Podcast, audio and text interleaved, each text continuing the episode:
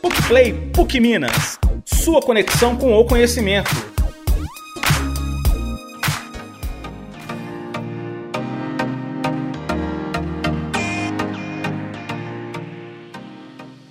Um projeto que trabalha alinhado a praticamente todos os objetivos do desenvolvimento sustentável que tem o ousado propósito de minimizar os impactos ambientais, sociais, econômicos e na saúde em torno das atividades da universidade nos campos da pesquisa, do ensino, extensão e da gestão, e que cumpre este papel, inclusive, extrapolando os muros da universidade. Em 2015, mesmo ano em que foram elaborados os ODS, nascia na PUC Minas o projeto Universidade Sustentável, com o propósito de construir uma agenda ambiental do Departamento de Ciências Biológicas. Também em 2015, o Papa Francisco lançou a encíclica Laudato Si, que trata do cuidado da casa comum, o planeta Terra, chamado por Francisco como Mãe Terra. Eu convido você agora a vir comigo conversar com a professora Virginia Buide e conhecer o projeto Universidade Sustentável. Te garanto que você vai se surpreender. Você está ouvindo o PUC Play, o podcast da PUC Minas. Eu sou Michelle Stamet. Professora Virgínia, obrigada pela participação. Seja bem-vinda. Você podia falar um pouco sobre a sua trajetória, assim, mas uma coisa assim bem curtinha mesmo, só para as pessoas compreenderem qual que é a sua relação com o projeto Universidade Sustentável e também com a universidade como um todo?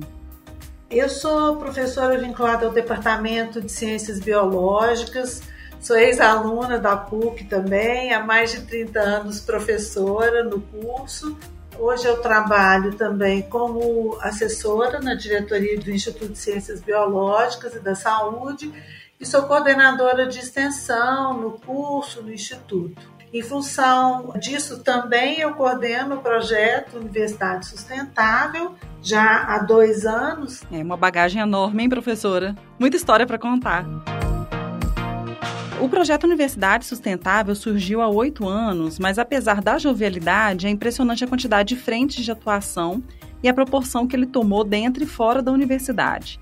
Inclusive, eu tenho aqui alguns números que expressam essa dimensão, né? Eu gostaria que você, professora, nos situasse rapidamente sobre a trajetória do projeto, como que ele foi constituído e construído e onde que ele se encontra hoje. É, Michelle, é uma caminhada de oito anos, com a contribuição de muitas pessoas, professores, estudantes e parceiros, que se iniciou em 2015 com uma proposta submetida ao edital da Pró-Reitoria de Extensão, na época pelo professor Miguel Ângelo Andrade, que tinha o propósito de construir uma agenda ambiental inicialmente para o Departamento de Ciências Biológicas que pudesse ser um piloto e se vir mais tarde como referência e modelo para a universidade como um todo. Essa proposta ela foi inspirada à época em uma experiência bem sucedida da PUC Betim, conduzida pelo professor Eugênio Batista Leite, que é pró-reitor lá hoje, e também inspirada pelo conceito e propósitos de uma universidade sustentável.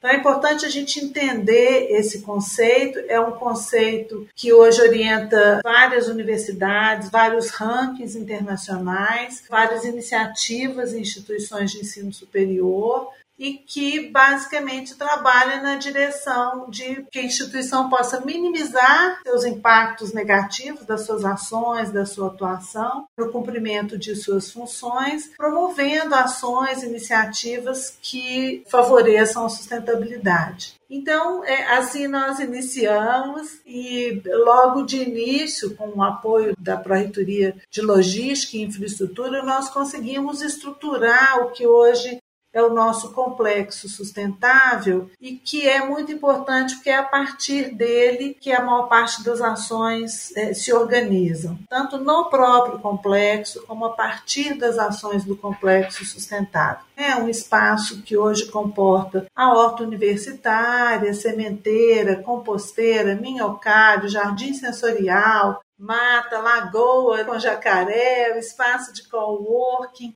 onde acontecem as práticas de ensino, de pesquisa e de extensão.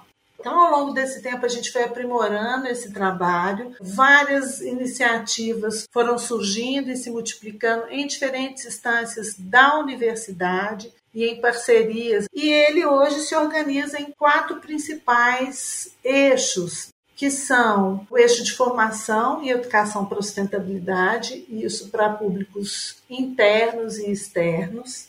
Acho que esse talvez seja o mais forte, o mais importante, o que sustenta também todo o movimento do projeto o eixo de pesquisa e inovação, também com diferentes parceiros, né, principalmente dentro da universidade, onde a gente apoia e viabiliza a realização de uma série de pesquisas de novas tecnologias sociais, de diagnósticos, de trabalhos acadêmicos, de alunos, e que tem gerado uma produção é, científica, uma produção técnica relevante para a universidade o eixo de comunicação e articulação, né, que foi um eixo muito incrementado agora nesses dois últimos anos da pandemia. Né, a gente teve que migrar, como todo mundo, né, as nossas ações para o modelo remoto. Então, a gente incrementou muito o trabalho a partir das nossas redes sociais. Mas é esse eixo também que busca essa ampliação de parcerias e a criação de uma rede de sustentabilidade, que hoje é bastante significativa também o eixo de gestão e produção no complexo sustentável a partir dele, apoiando a universidade e espaços externos. Mais recentemente, de dois anos para cá, a gente tem tido uma preocupação maior em ancorar mais as nossas iniciativas aos objetivos do desenvolvimento sustentável, entendendo a importância dessa agenda, que é uma agenda global. Então, ele hoje é um projeto reconhecido na universidade, reconhecido fora da universidade, tem se tornado uma referência dentro desse conceito de universidade sustentável e a gente está muito feliz com isso, claro.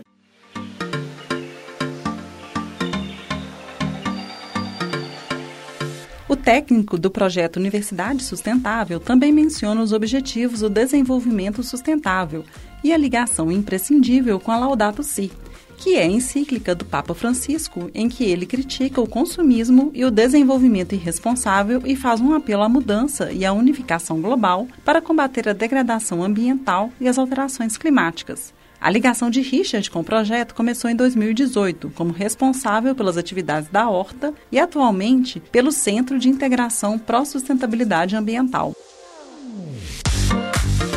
No projeto, a gente busca sempre respaldar as nossas ações, principalmente por estar dentro da universidade, então a ciência é fundamental para nós.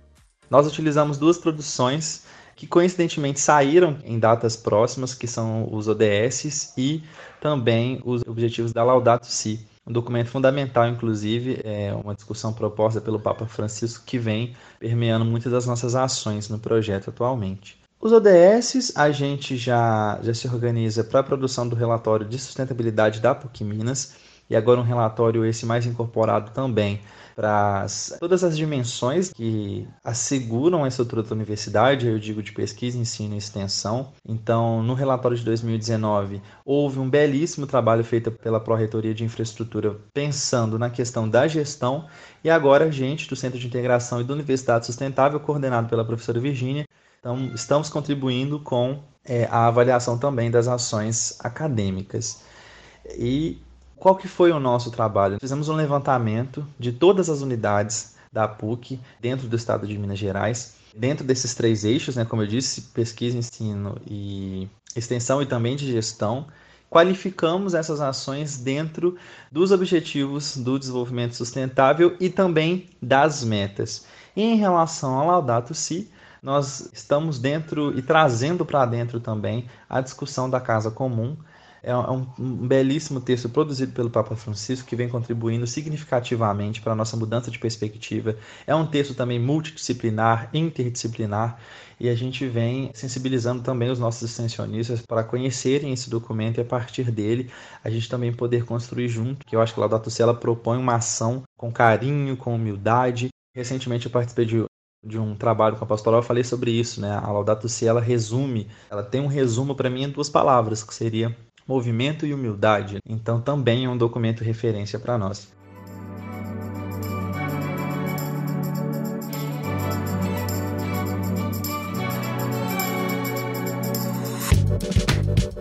Professora, nós acabamos de ouvir o áudio do Richard e ele menciona a relação do projeto com os ODS e a Laudato Si. Os ODS, eles são a temática que alinhava todos os episódios dessa terceira temporada. Você poderia fazer uma relação entre as ações e as atividades que você acabou de mencionar e os ODS? Porque eu acredito que um, o projeto acaba contemplando praticamente todos, né? Sim, a gente direto e indiretamente, acho que a gente está contemplando todos eles. Mais explicitamente, assim, mais claramente, a gente tem trabalhado com pelo menos 13 dos 17 ODS. Isso porque as nossas pautas são pautas em comum. Então, se a gente faz uma leitura dos diversos ODS, a gente vai vendo que a questão, por exemplo, de clima, de água e energia, de resíduos sólidos, da educação, da saúde, das instituições sustentáveis, de consumo e produção sustentável. A gente perpassa por todos eles. E os próprios objetivos estão é, muito integrados. Né? Às vezes a gente tem até dificuldade quando a gente vai associar uma ação a um objetivo, a gente tem até é, dificuldade em associar apenas um deles. Então, é, eu poderia destacar, por exemplo, a questão da educação de qualidade, que é o objetivo 4, na medida em que boa parte da nossa força está no trabalho de educação para sustentabilidade que a gente faz dentro e fora da universidade, com diferentes públicos, usando diferentes recursos, às vezes integrados até disciplinas de graduação e pós-graduação da universidade, outras vezes integrados a projetos de extensão, outras vezes a projetos sociais, socioambientais. Então, é, esse é um objetivo muito claro assim, é, com o qual a gente trabalha. Também a questão da biodiversidade, da conservação, que é um eixo de atuação nosso. Quando a gente fala em biodiversidade e conservação, nós estamos nos referindo principalmente aos objetivos 14, 15, que se referem à vida na água e à vida na terra. Então, por exemplo, nós temos feito, trabalhado com levantamento da biodiversidade no campus, com a educação ambiental para conservação, com o levantamento, a descrição e trabalho de pesquisa em relação aos serviços ecossistêmicos das áreas verdes da universidade, implementado, contribuído para a implementação de novas áreas verdes dentro e fora do campus, a própria questão da qualidade da água na lagoa, por exemplo. A gente tem até um jacaré é uma brincadeira, mas enfim, temos um jacaré que é a vedete né, do nosso complexo sustentável. É, também muito fortemente e agora de uma forma mais intensiva né, a questão da ação contra a mudança global do clima, que é o objetivo 13, que tem a ver com essa implantação de áreas verdes, mas também com o trabalho de inventário e compensação de carbono, por exemplo, que a gente faz. A gente tem isso também nos espaços externos, trabalhos com recuperação de nascentes, por exemplo, recuperação de mata ciliar, que tem a ver com essa conservação da água, de recursos hídricos, implantação de hortas e apoio à manutenção dessas hortas dentro e fora da universidade, que aí vai perpassar o objetivo relacionado à redução de pobreza, fome zero e agricultura sustentável, produção de trabalho e renda, gestão de resíduos, é, muitas iniciativas ligadas a essa temática. Então, nós temos, por exemplo, uma feira orgânica, geralmente mensal, com o que a gente produz na nossa horta. A gente tem muitas oficinas com reaproveitamento de alimentos, com plantas alimentícias não convencionais, oficinas sobre consumo consciente. Então, são muitas iniciativas, mas é, não tão óbvio, vamos dizer assim, mas a gente trabalha muito com o objetivo 16, paz, justiça e instituições eficazes. E a gente tem conseguido um trabalho muito bacana com esse objetivo, principalmente a partir da nossa parceria com a pastoral universitária. Então, a gente tem desenvolvido um trabalho, um dos que mais me é caro, que é uma metodologia que a gente desenvolveu, que a gente chama de momento de espiritualidade ecológica, onde a gente traz essa discussão de valores muito além da questão religiosa, uma discussão interreligiosa, mas essa discussão é, desses valores fundamentais do humanismo, principalmente, de que forma eles impactam, né? eles são diretamente associados à questão da sustentabilidade, por meio da fraternidade, do respeito,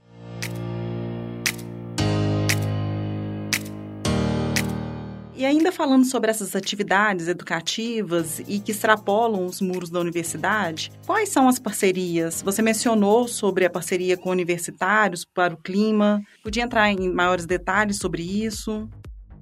Esse diálogo ele é fundamental, né, Michele? Assim, e ele é próprio da extensão universitária, por isso que a gente se situa assim muito mais no âmbito da extensão universitária e exatamente por meio dessa troca com diferentes segmentos, com diferentes comunidades, a gente vai fortalecendo tanto a formação de professores e alunos quanto das próprias comunidades.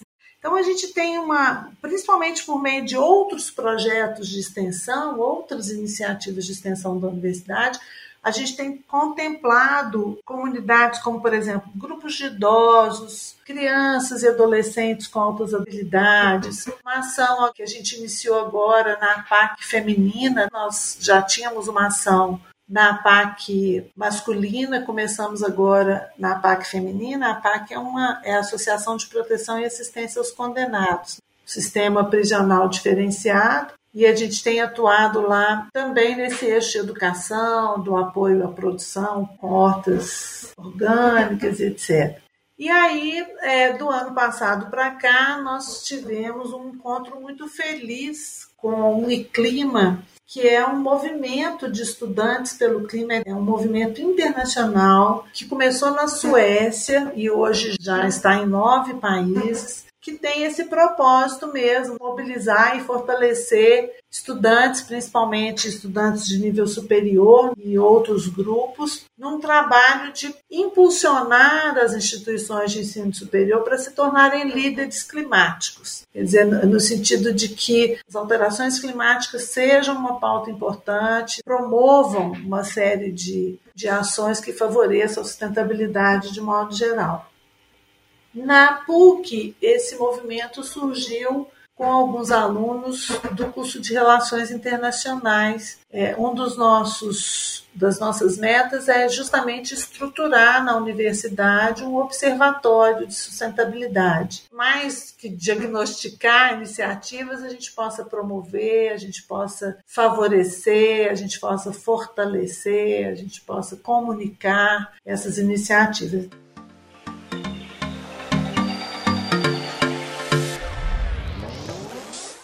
André Franco é ex-aluno do curso de Ciências Biológicas, ex-técnico do projeto Universidade Sustentável e hoje consultor e professor no IEC PUC Minas.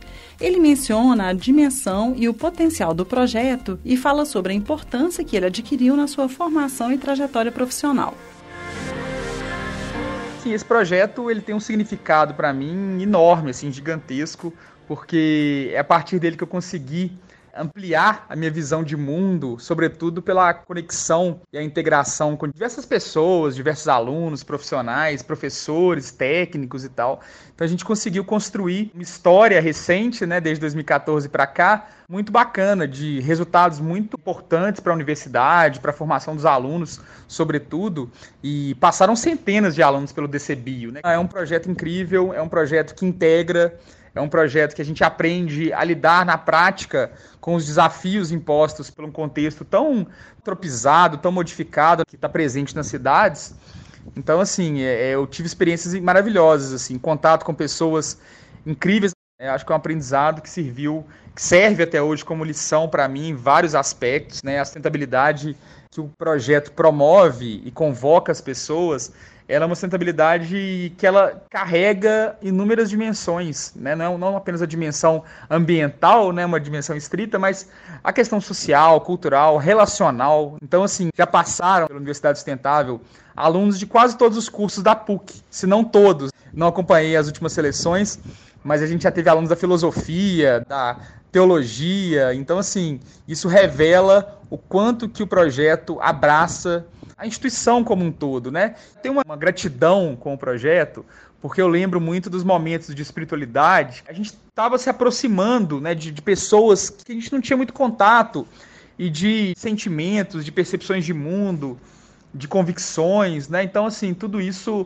mostra é, a potência desse projeto, o poder que ele tem de mobilizar e isso para a sustentabilidade. Até para a gente quebrar um pouco esse estigma que a sustentabilidade tem, muito atrelada à questão econômica e tal, mercantil, mercadológica, para uma visão de empatia mesmo. Acho que a sustentabilidade ela tem que passar por isso, para a gente entender o próximo, conviver com o próximo, com o ambiente. Se a gente não consegue conviver com o próximo, imagine com o ambiente, com a natureza. Então, esse processo de formação e de desconstrução de valores que a gente tinha, de paradigmas, né?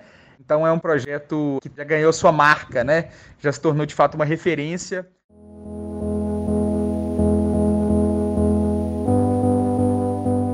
2015, o Papa Francisco publicou a encíclica Laudato Si, que conclama toda a família humana a se unir na busca de um desenvolvimento sustentável e integral.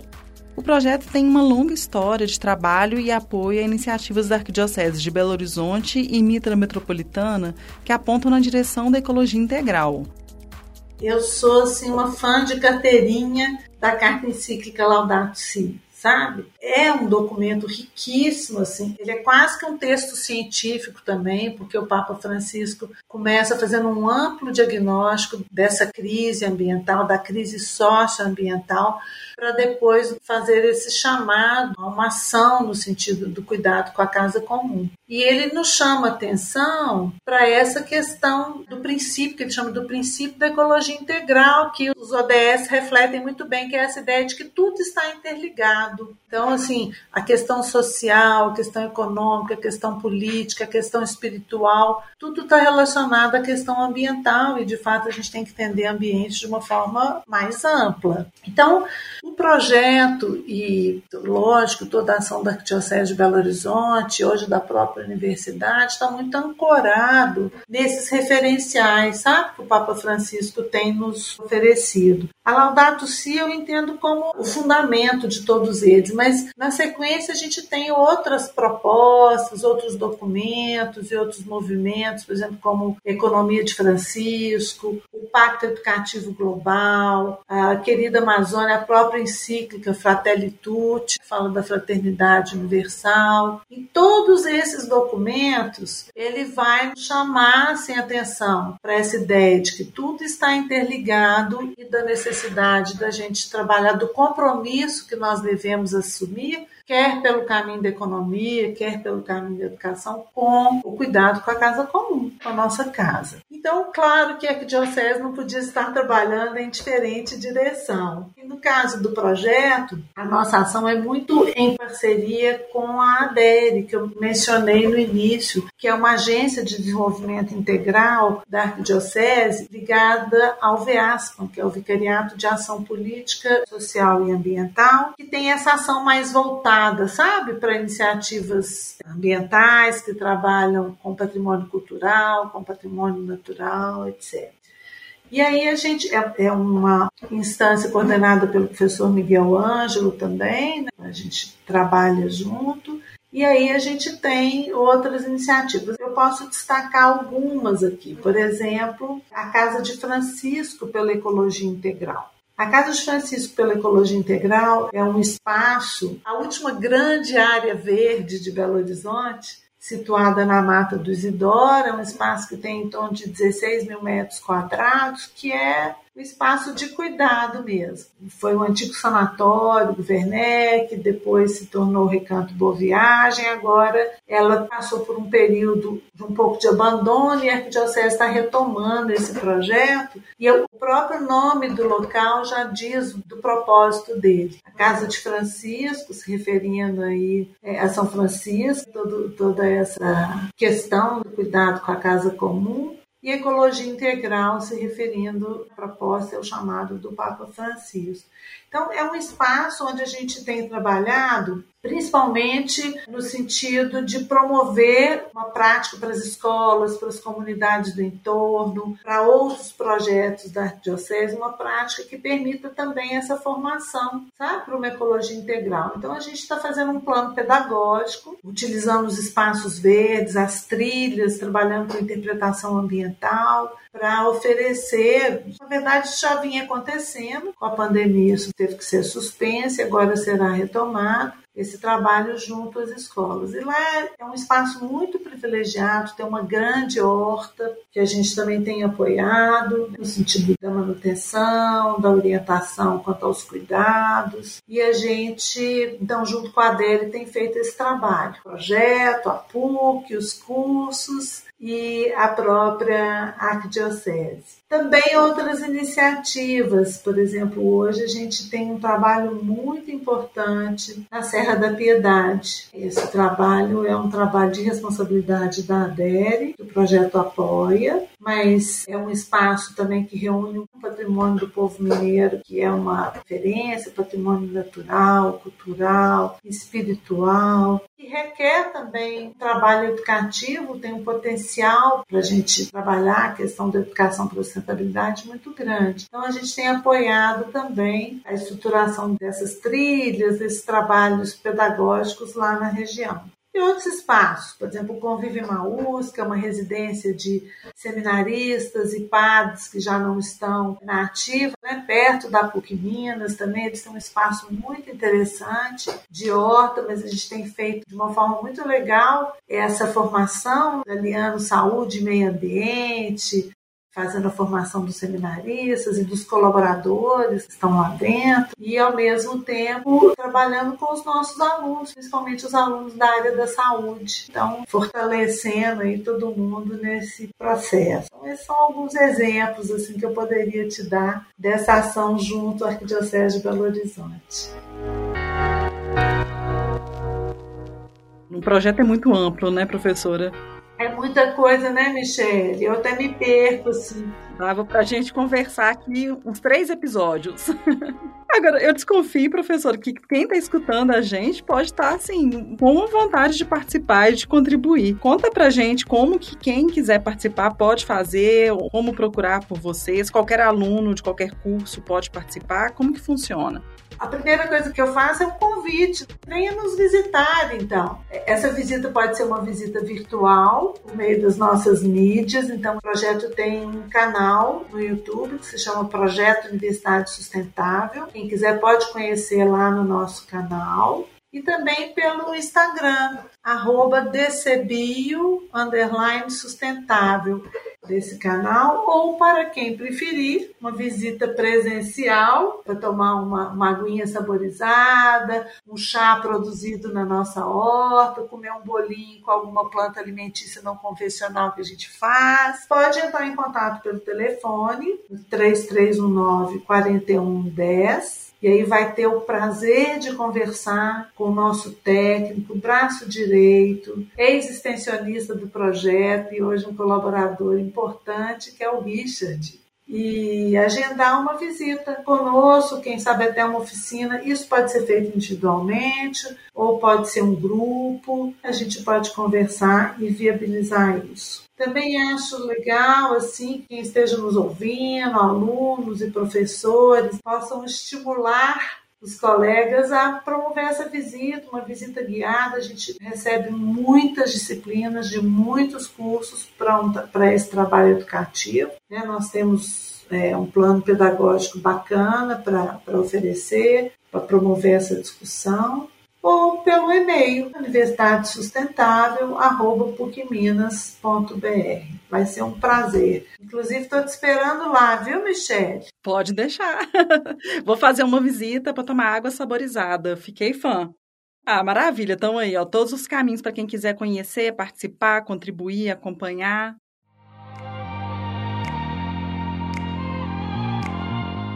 Ô, professora, muitíssimo obrigada pela boa conversa, que o projeto renda aí muitos frutos ainda pelo futuro. Vocês estão de parabéns. Obrigada, Michele. Obrigada a você pela oportunidade, né?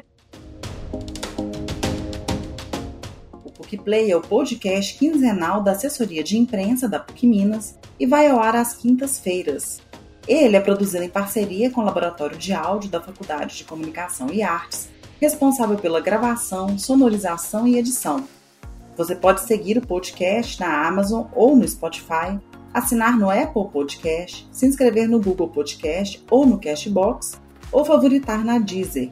Assim você não perde nenhum episódio. Eu sou Michelle Stammet e faço roteiro, produção e locução. Até a próxima!